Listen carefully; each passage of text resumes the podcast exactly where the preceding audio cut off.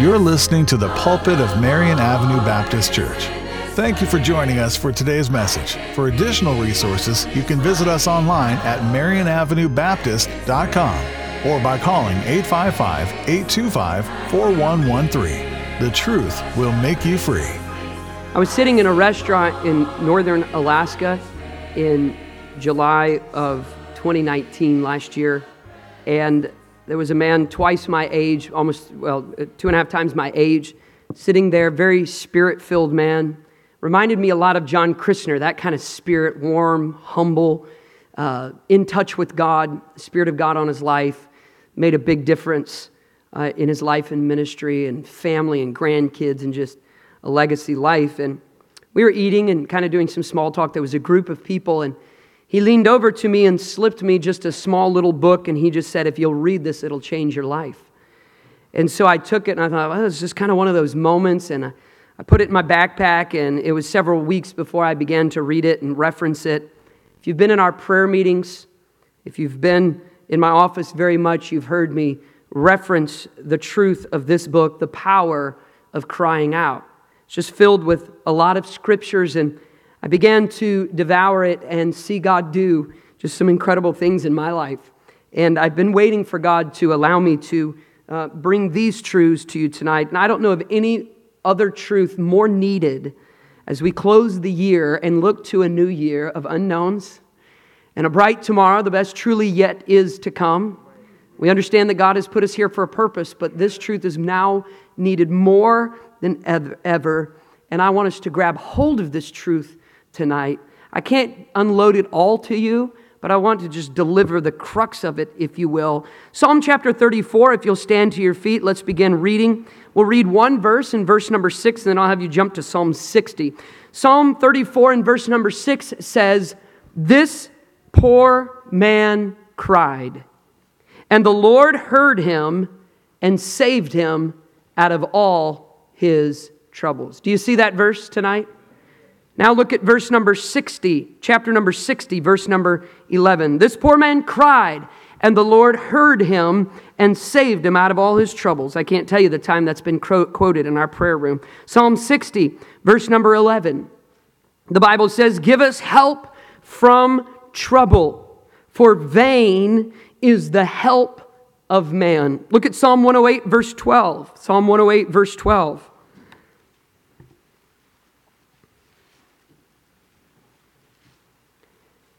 The Bible says,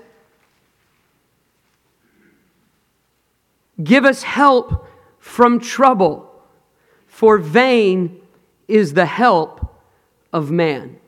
I want to preach tonight this thought, this truth from God's Word, the power of crying out.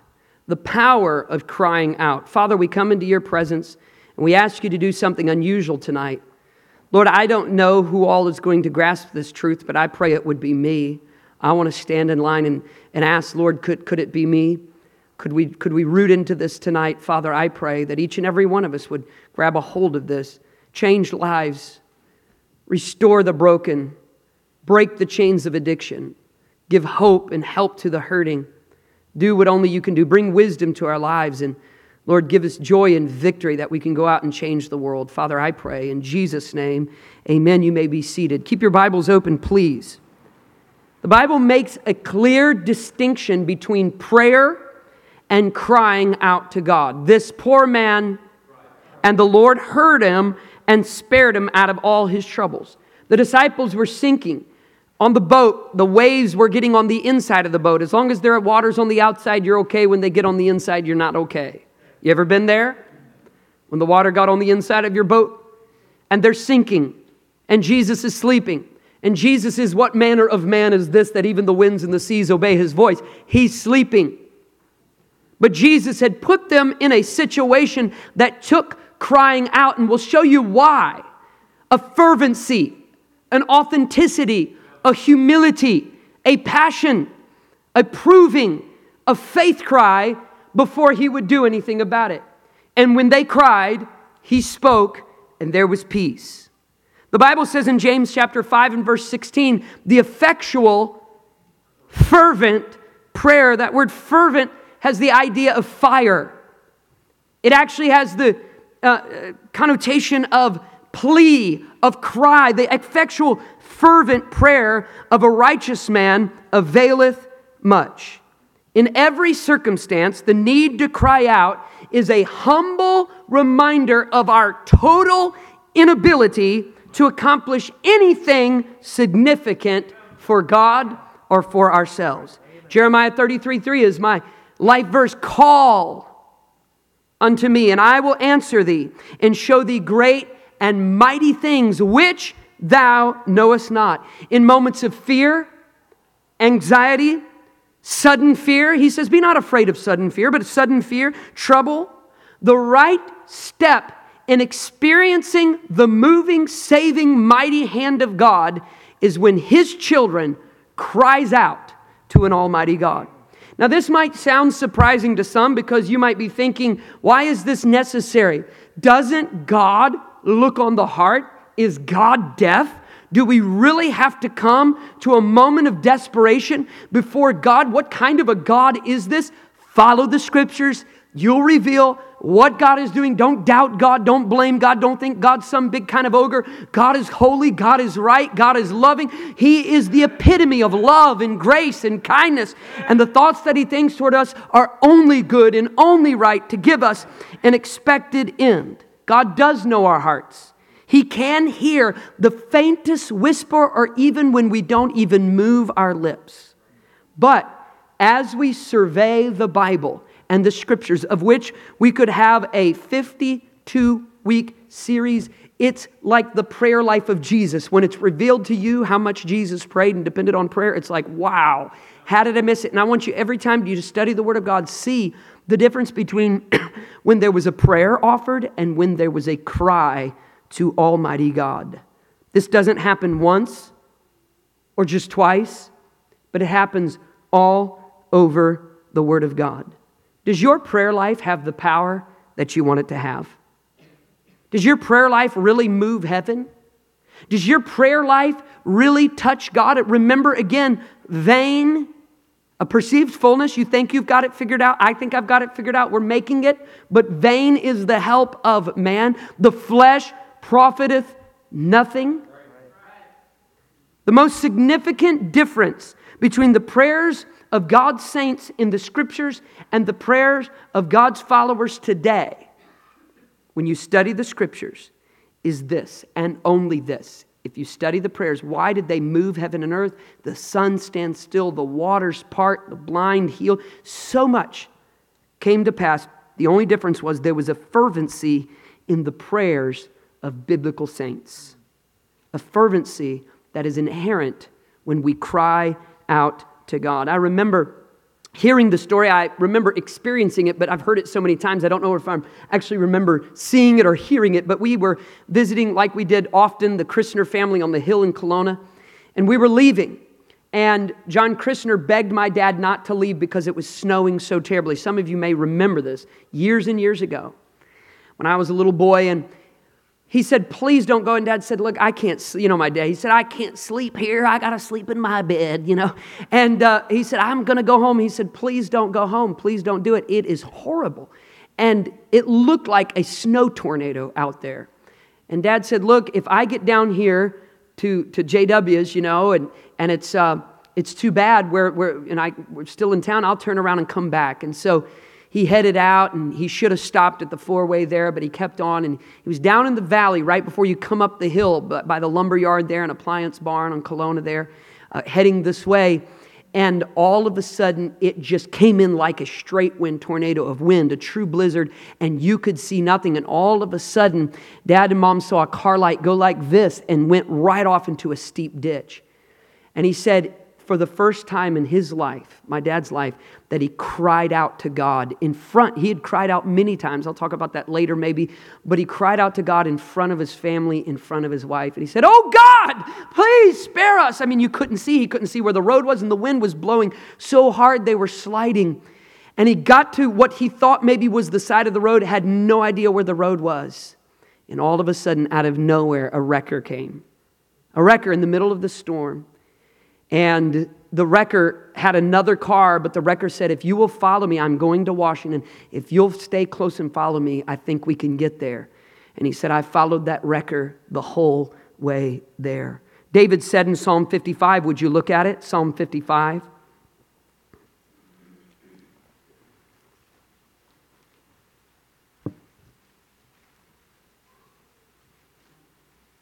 Verse number 17 of Psalm 55. I want you to mark the truths when you see them. Psalm 55 and verse number 17, the Bible says, evening and morning and at noon will I pray and what? Cry what? Aloud. Cry what? Aloud. When was the last time that you cried aloud to God in fervency? Oh God, help my marriage. Oh God, break the chains of addiction. I'm going to again show you why in just a little bit. Why do we need to cry out? But David says, morning and noon and night, I will pray and cry aloud, and he shall hear my what? Look at Psalm 18. Psalm 18 as quickly as you can. Psalm 18.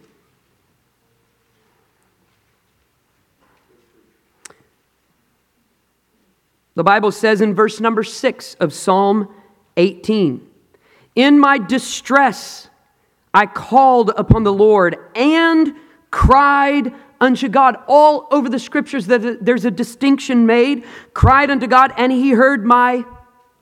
He heard my what, church? Out of his temple, and my what? Came before him even into his ears. Look at Psalm 28. Psalm 28.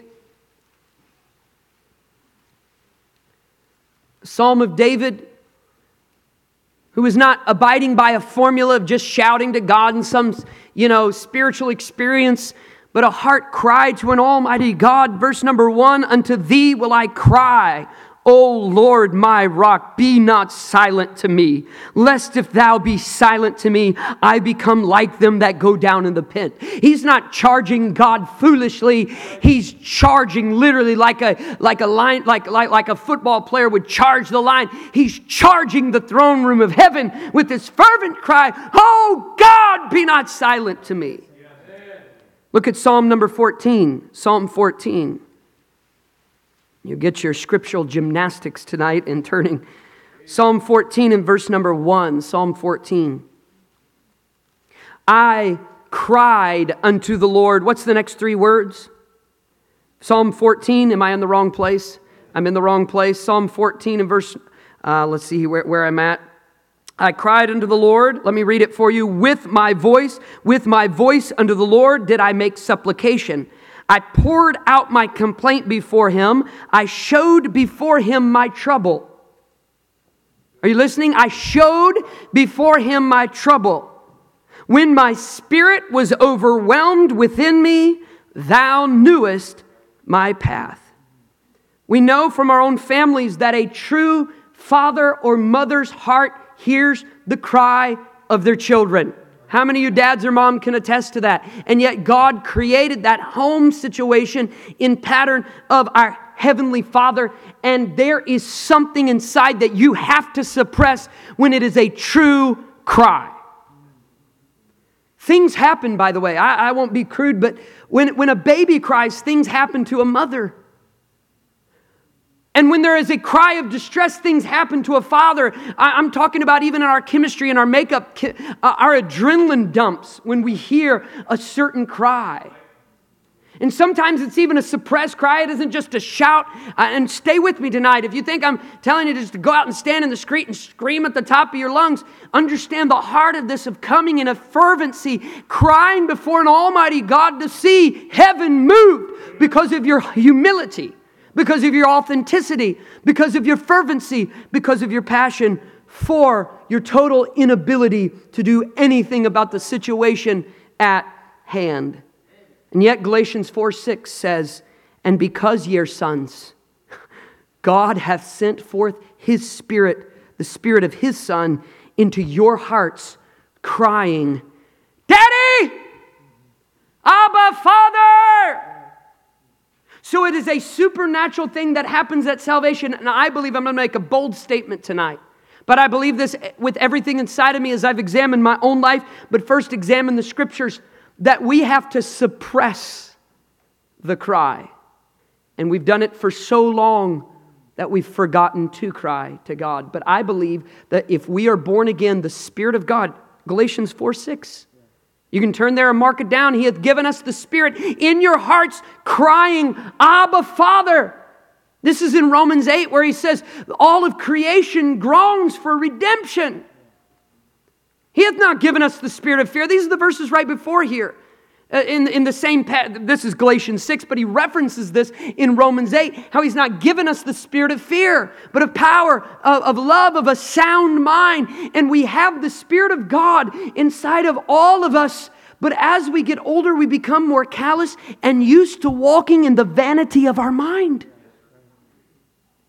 And a new Christian, Brother Jim, that hasn't got their mind darkened, I've been around them, and man, they're just open and raw in their prayer. God, help me. But then we become cynical. Because we lose faith in an almighty God that we have put on our own timetable. And when we don't see heaven moved on our timetable, we walk in the vanity, vain is the help of man, heart. Yeah. And we offer our mumbling of little prayers if we pray at all. No, how needless pain that me, Joseph, has borne, all because I come and I say, God, my wife has these spinal headaches and I need you to heal her, and my son, he has this problem, and God's saying, Joseph, do you have a problem or not? Do you have a God or not? Do you care? Are you awake? Will you cry out to me in your day of trouble? Look at there's so many references. Let me just say this. It is not a formula, but an outflow from the heart. Song of Solomon, chapter number 2 and verse 14, let me read it for you. It says, let me see thy countenance. Let me hear thy voice, for sweet is thy voice. Now this is a parallel, and we understand in the parallel, and what God is trying to teach us is God's love for us and the true bride. We are the bride of Christ and our true groom, which is Christ. He's saying, I love. You've heard that song. I remember Tammy used to sing, and God wants to hear you sing when the waves are crashing round us, when the fiery darts surround us, and despair is all you see. God wants to hear you sing, or your voice. I think it actually says your voice, which is taken from this passage of Scripture. He who wants your heart wants your voice as well. You say, come on. The Bible says spoken words have power. Jesus says death and life are in the power of the tongue. The God who could have created the world in any way decided to create it by the spoken word. This is why he says, preach the word. Cry aloud, spare not. And God said, and God said, and God said. God cried, he spoke. They've even found what they call the God atom, the God particle. And it's a particle created only by audible waves, sound waves, that creates this. You know what that is? That's God creating the universe around us by crying out.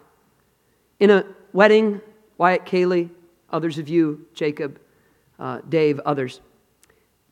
Sure, could you give vows silently without saying anything? Sure.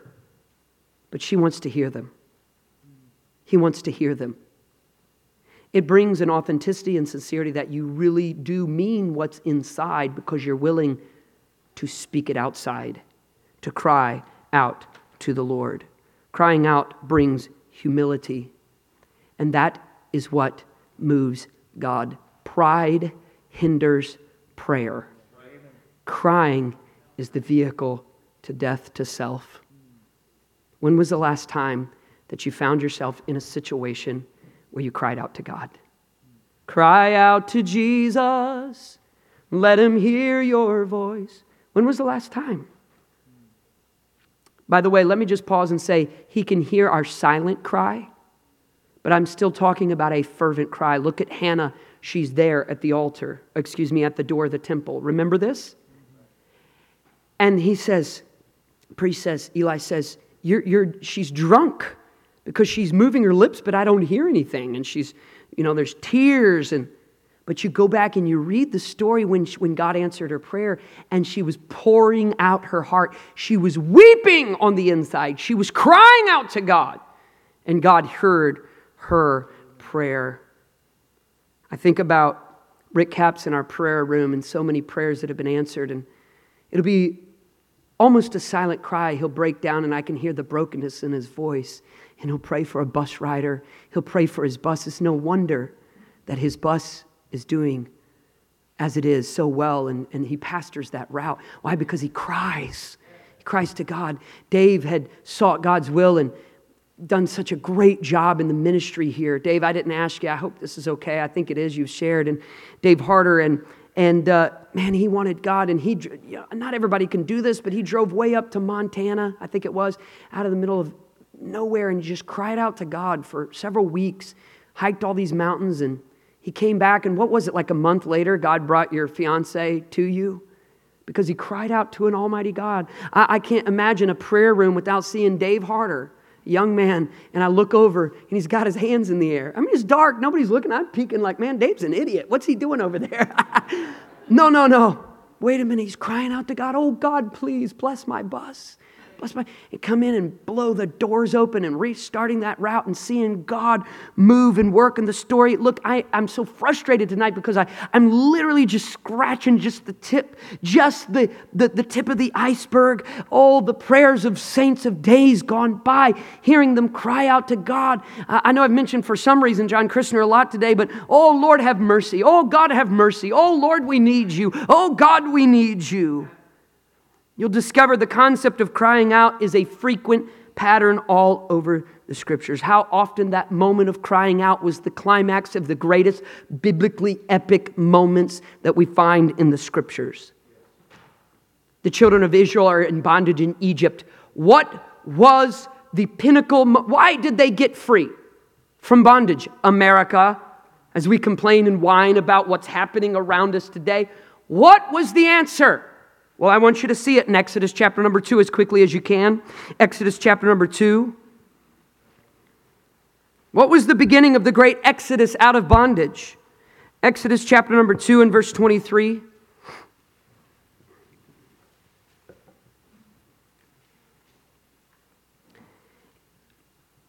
And it came to pass in process of time, this is Exodus 2, verse 23, that the king of Egypt died. Are you there? And the children of Israel sighed by reason of the bondage.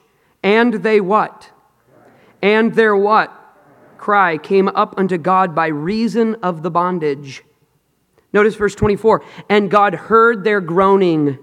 And God remembered his covenant with Abraham, with Isaac, and with Jacob. And God looked upon the children of Israel, and God had respect unto them. Let me just look up here for a moment. It was over before it started.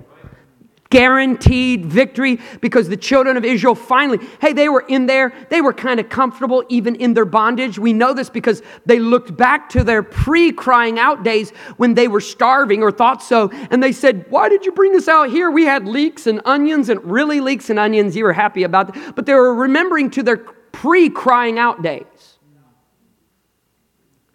They forgot the days of desperation when they cried out to God. It was over before it started. The victory was theirs. Matter of fact, when God shows up to Moses to tell what just happened, he verifies what we're talking about tonight. He says, this is the reason why I've come and tapped you. I'm on mission, God says. Why? Because I've placed them in the situation where they had to have me, and then I sit around and wait for them to cry out, and I will not save, not a second before, until they come in complete humility. This is God's pattern. This is God's plan. We have the access. It's not of our own righteousness. It's not how good we can be. We'll never measure up. We'll never be good enough. It's how broken, how humble, how contrite, how true, how genuine we can come before an almighty God and say, God, take this whole world. I don't care what anybody thinks. I need you. Phooey on this mumbling prayer. Phooey on this empty, lifeless, I can't even remember if I prayed or not kind of a prayer. But God, I need you. Notice verse number 7 of Exodus 3, the next chapter. Now God's speaking, and he says, let's give you a formula, church, in 2020. And the Lord said, I have surely seen the affliction of my people which are in Egypt. He saw it. He knew what was going on. So what would enact the divine power of God? Notice we go on in verse 7. And have heard their cry by reason of their taskmasters. For I know their sorrows, and I am come down, verse 8, to deliver them out of the hand of the Egyptians, and to bring them up out of the land into a good land and large. They had been there 400 years.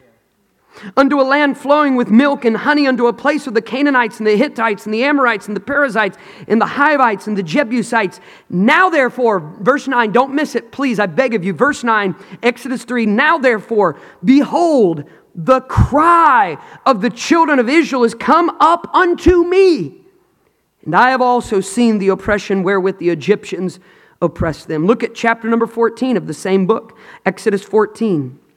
So now, victory's guaranteed. Their cry has gone up. It's God now working and moving. Now they come to the Red Sea. And God had already said, look, victory's yours. Just go for it. I brought you this way. Notice verse number 10 of Exodus 14. And when Pharaoh drew nigh, the children of Israel lifted up their eyes, and behold, the Egyptians marched after them, and they were sore afraid. And the children of Israel, what? Out unto who? Cried out unto who? The Lord. And they said unto Moses, because there were no graves in Egypt, hast thou taken us away to die in the wilderness? Wherefore hast thou dealt with us to carry us forth out of Egypt? Is this not the word that we did tell thee in Egypt, saying, let us alone that we may serve the Egyptians? No, you were crying out. For if it had been better for us to serve the Egyptians, that we should die in the wilderness. And Moses said unto the people, fear not, stand still and see the salvation of the Lord, which he will show to you today. For the Egyptians whom ye have seen today, ye shall see them again no more forever. The Lord shall fight for you, and ye shall hold your peace. And the Lord said unto Moses, wherefore criest thou unto me? Speak unto the children of Israel that they go forth. Don't miss it. God is saying, Moses, you've already cried out to me. I skipped over, and again, there's so much, but I skipped over all of the plagues and all of the stories and how they went back and cried out to God and cried out to God and cried out to God and all the let my people go and throughout. And so God's saying to Moses, look, why are you still crying out? You've already cried. I've already heard. Go forward. Victory is yours. In Nehemiah 9, you don't have to turn there. Again, time and time again, it's referenced. He says, and he did see the affliction of our fathers in Egypt and heardst their cry by the Red Sea. Judges 3:9, and when the children of Israel cried unto the Lord raised up a deliverer to the children of Israel who delivered them, even Othniel, the son of Kenaz, Caleb's younger brother. This is hundreds of years later. 1 Samuel 9:16, tomorrow about this time I will send thee a man out of the land of Benjamin. Thou shalt anoint him to be captain over my people Israel, that he save my people out of the hand of the Philistines. For I have looked upon my people. Why?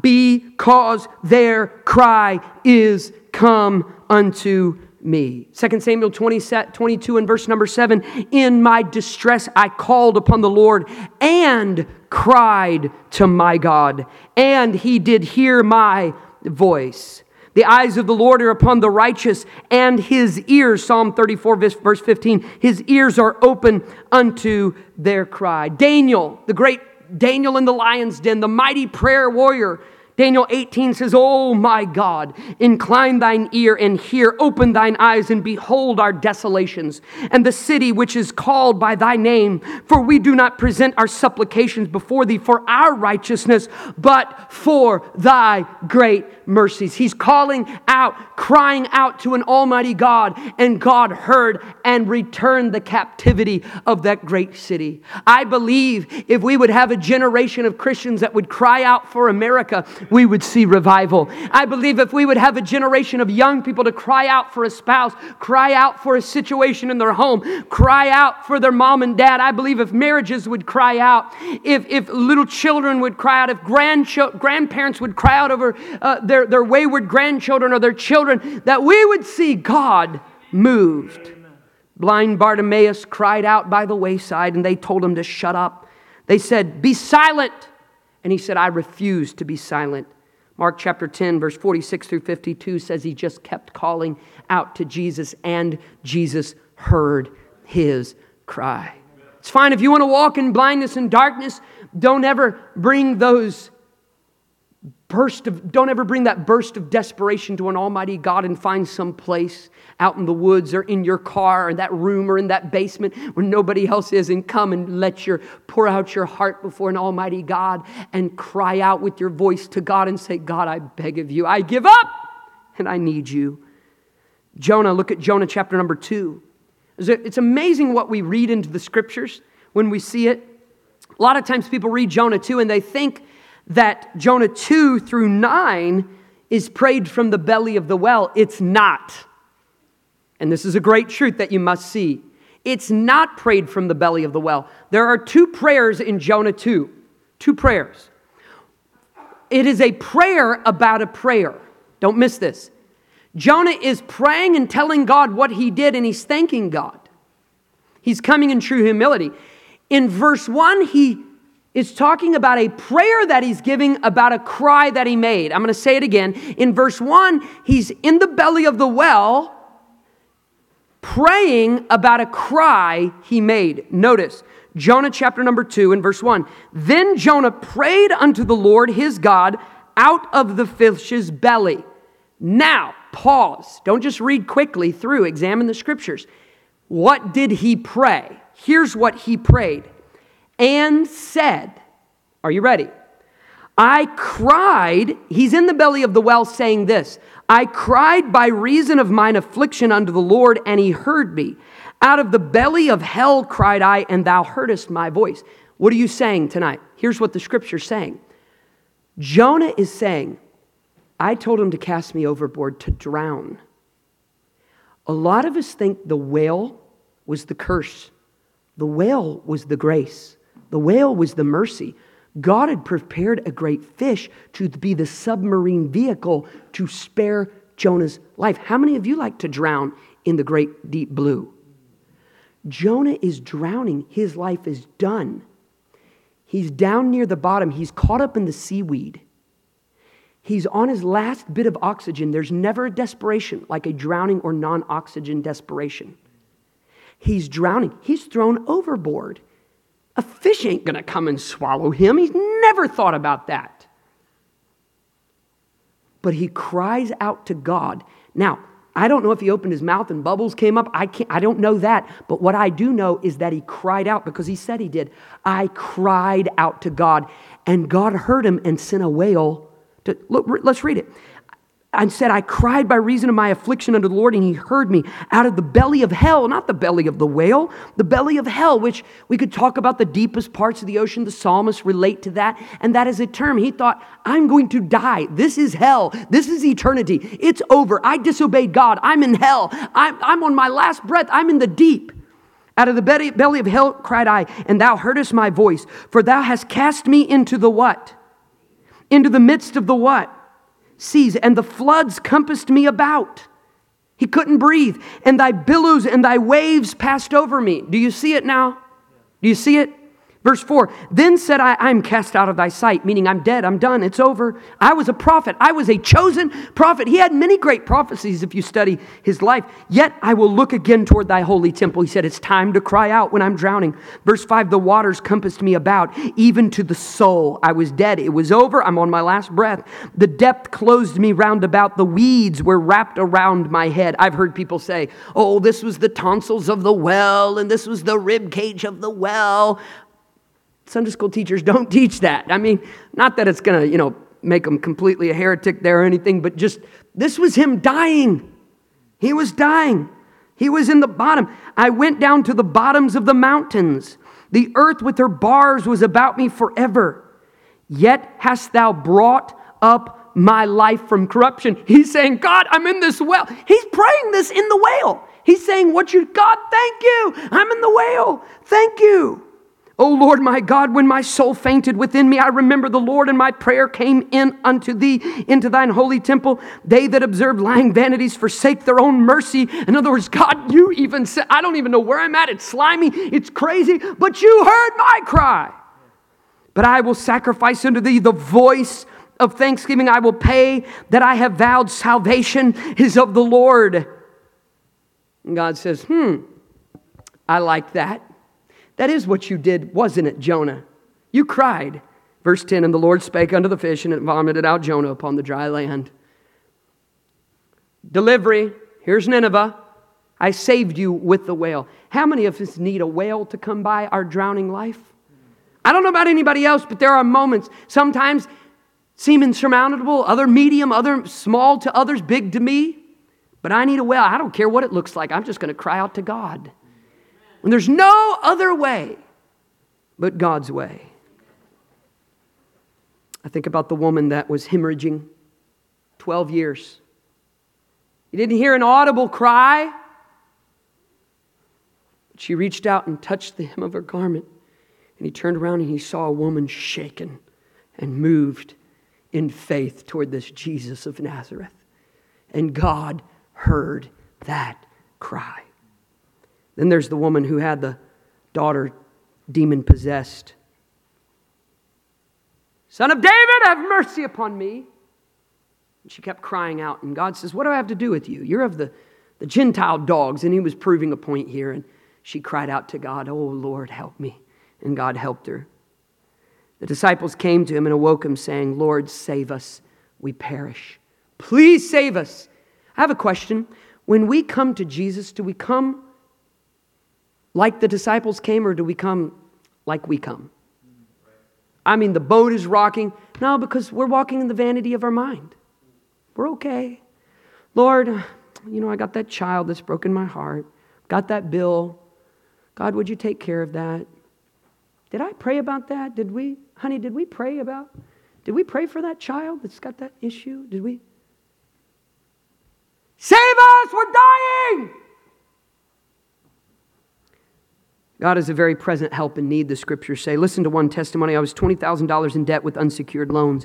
For 2 years, I had been trying to sell land to cover the debt. This isn't me. This is a true story about someone who cried out to God. But I couldn't even get a phone call of interest. I was trying to sell this land. I tried realtor after realtor without success. Finally, in desperation, I walked out into the woods and cried, oh, God. That's all that would come out of my mouth. My voice failed as emotion flooded me, and I groaned in my spirit.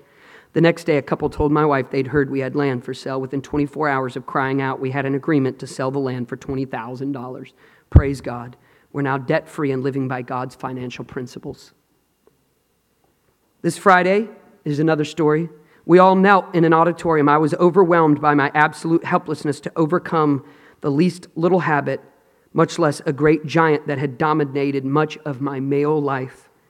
I broke down in tears as the 2,000 or 3,000 men that were there at the convention began crying out to God for deliverance and victory. With all my heart, in great hopelessness of my own abilities, I cried out to him, Abba, Father, Daddy, please.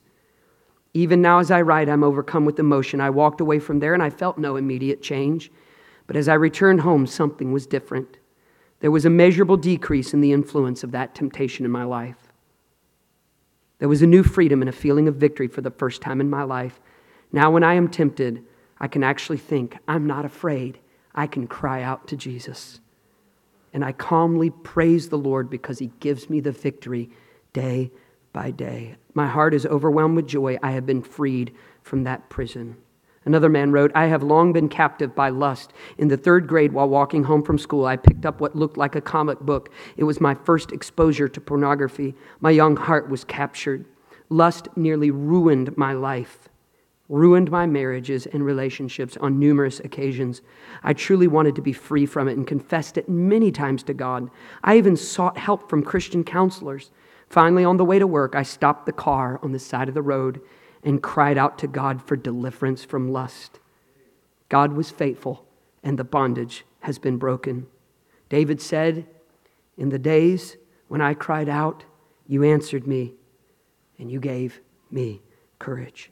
Not just crying out for trouble, and I know the time's been long tonight, but bear with me a few more minutes, but cry out for wisdom.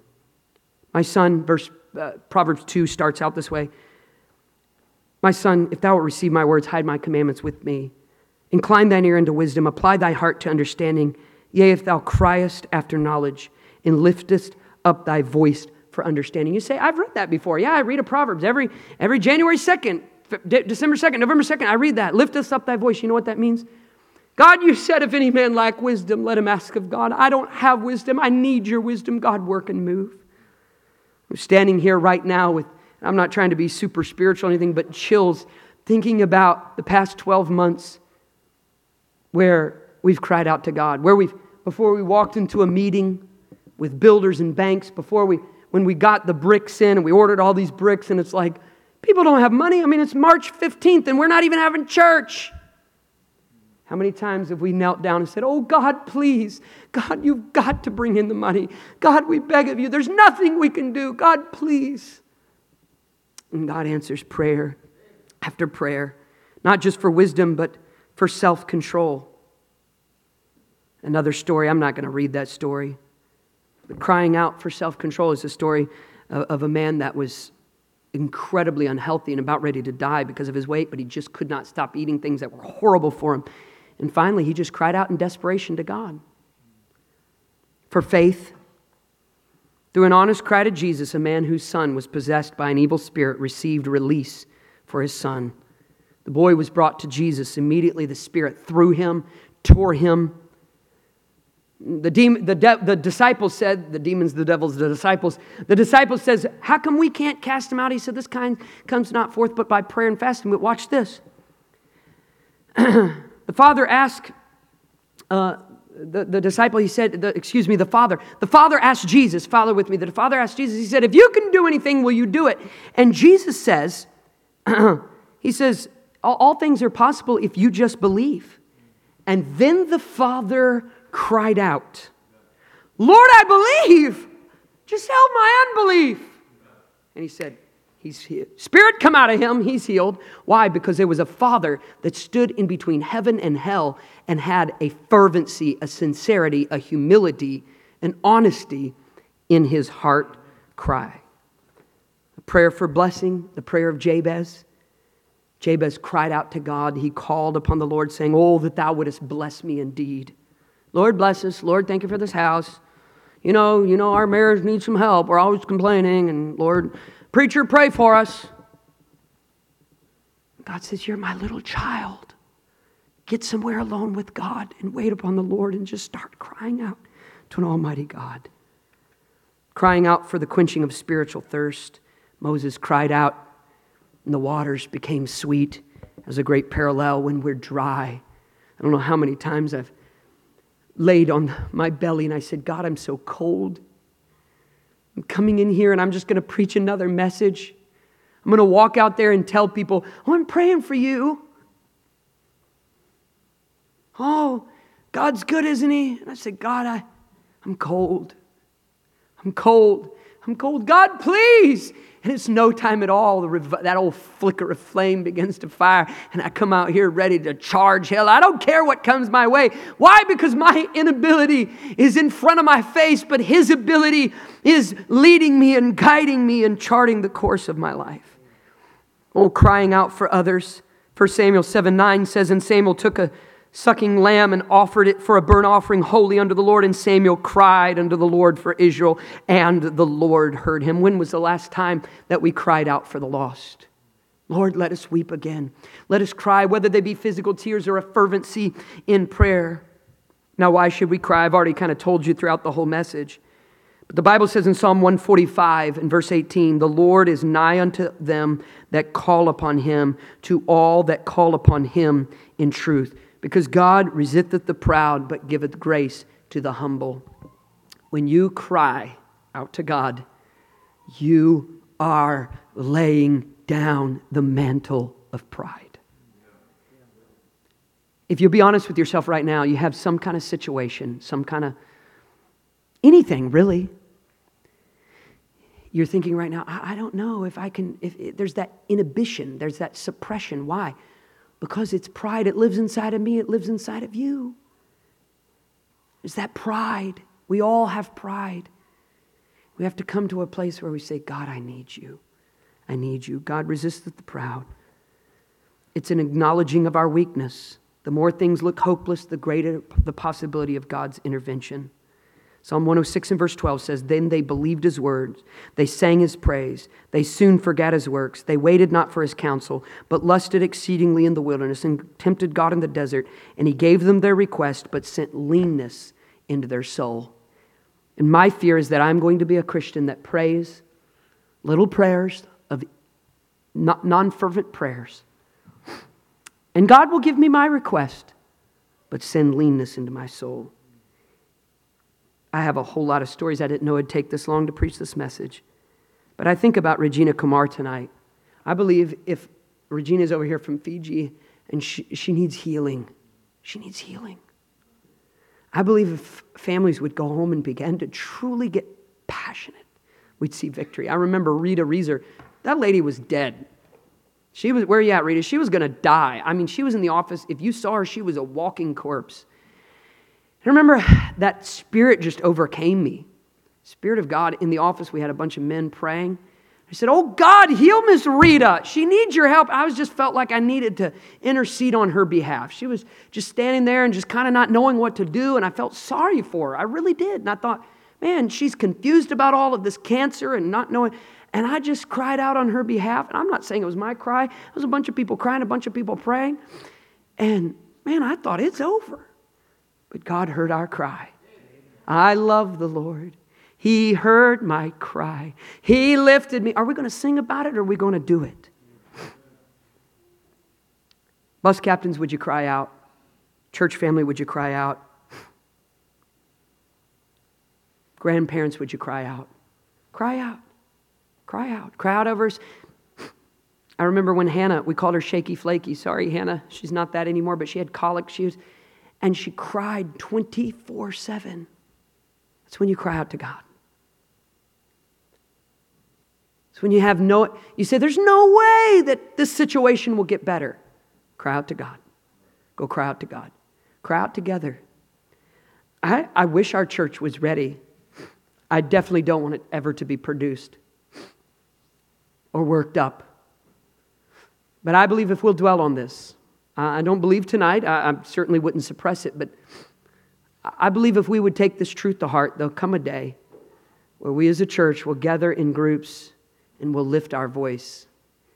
You know it when we gather and okay, let's pray. Everybody's timid and shy. Oh, Lord, bless our president and help the election. And yet, look, if there's a prayer, a cry in your heart of fervency, fine. But if you can get up from that prayer without a release to God, saying, God, I've done all I know to do. If you can get up and it's like, oh, yeah, we punched that clock, then we're not crying out to Jesus. Is there anybody in the room with an uplifted heart, not an uplifted hand, but with an uplifted heart on the inside, that you need to cry out to Jesus about something tonight? Here's what I want you to do. You certainly can cry out, but I want you to make a commitment that you will cry out with heads bowed and eyes closed. I'm going to ask the musicians to come. I've preached a long time tonight, and I appreciate your patience. There are hundreds of scriptures that I did not get to. I went through that as quick as I could. It has changed my life. There have been many times I had no power on me as I wanted to come and preach. And I just, before I came out, I just said, oh God, I beg of you. Would you stand to your feet? Come. You can cry out certainly in spirit of heart. Please don't try to produce something. But it's a fervency. God makes a distinction. And when you study the scriptures, the difference between today and then was the fervency of prayer. The fervency of prayer.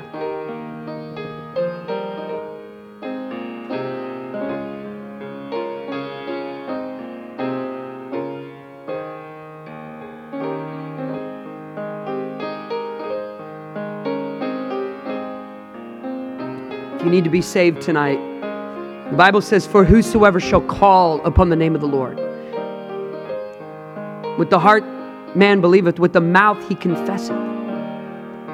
Call upon the name of the Lord. You don't have to shout to be saved, but you have to come in sincerity and in truth. Oh God, save my soul. Oh, sure, Lord, I'll add you to the spiritual mix. Sure. Okay. Jesus, we love you. Thank you, God. Okay. No, he says, look, you got to believe on me with 100% faith. You don't have to cry to be saved. You don't have to shout to be saved. But you got to come with that sincerity, authenticity, humility, brokenness to say, God, I need you. Save me. Call upon the name of the Lord tonight. He'll save your soul. You say there's never been a desire to live right. There's never been a desire to call upon the name of the Lord. There's never been a desire. Then I would just say, I'm not so sure that you have trusted Jesus. If you're like me, you've suppressed it and suppressed it and suppressed it. And all the beauty when you can just get alone somewhere. I've had to walk out of my office and go sit out in my car and say, God, please, please, this is too overwhelming. God, I need your help. I need your help. I've woken up with a vivid dream of one of my children swallowing a battery. You call me weird, I don't care, it's me. You have your own stories. And I didn't shout, but I just turned my legs on the edge of the bed, and I just said, oh God, please don't, please God, protect our children. God, please. He hears those cries. He said, son, I love you. Thank you for your sincerity. Thank you for your authenticity. Thank you for your humility. Thank you for your broken and contrite spirit, your total inability. That's what moves heaven and earth. I need thee, oh, I need thee. Every hour I need thee. Oh, bless me now, my Savior. I come to thee. We're going to sing, I love the Lord. He heard my cry. Go ahead and put that down as they prepare for that. And we'll just sing one verse. I know you're ready to get out of here. We're right at 7:30, exactly 7:30. We do have a couple baptisms, but we want to sing this together. I love the Lord. I lost those words. Here we go. I love the Lord. He heard my cry. For wisdom, for help. Oh man, if we see miracle. Let my house, Jesus said, be a house of prayer. That's what he said. I was in a valley, sing it from your heart. I was in a valley. I was singing low. I had slipped and fallen. I had missed the whole condemnation rest.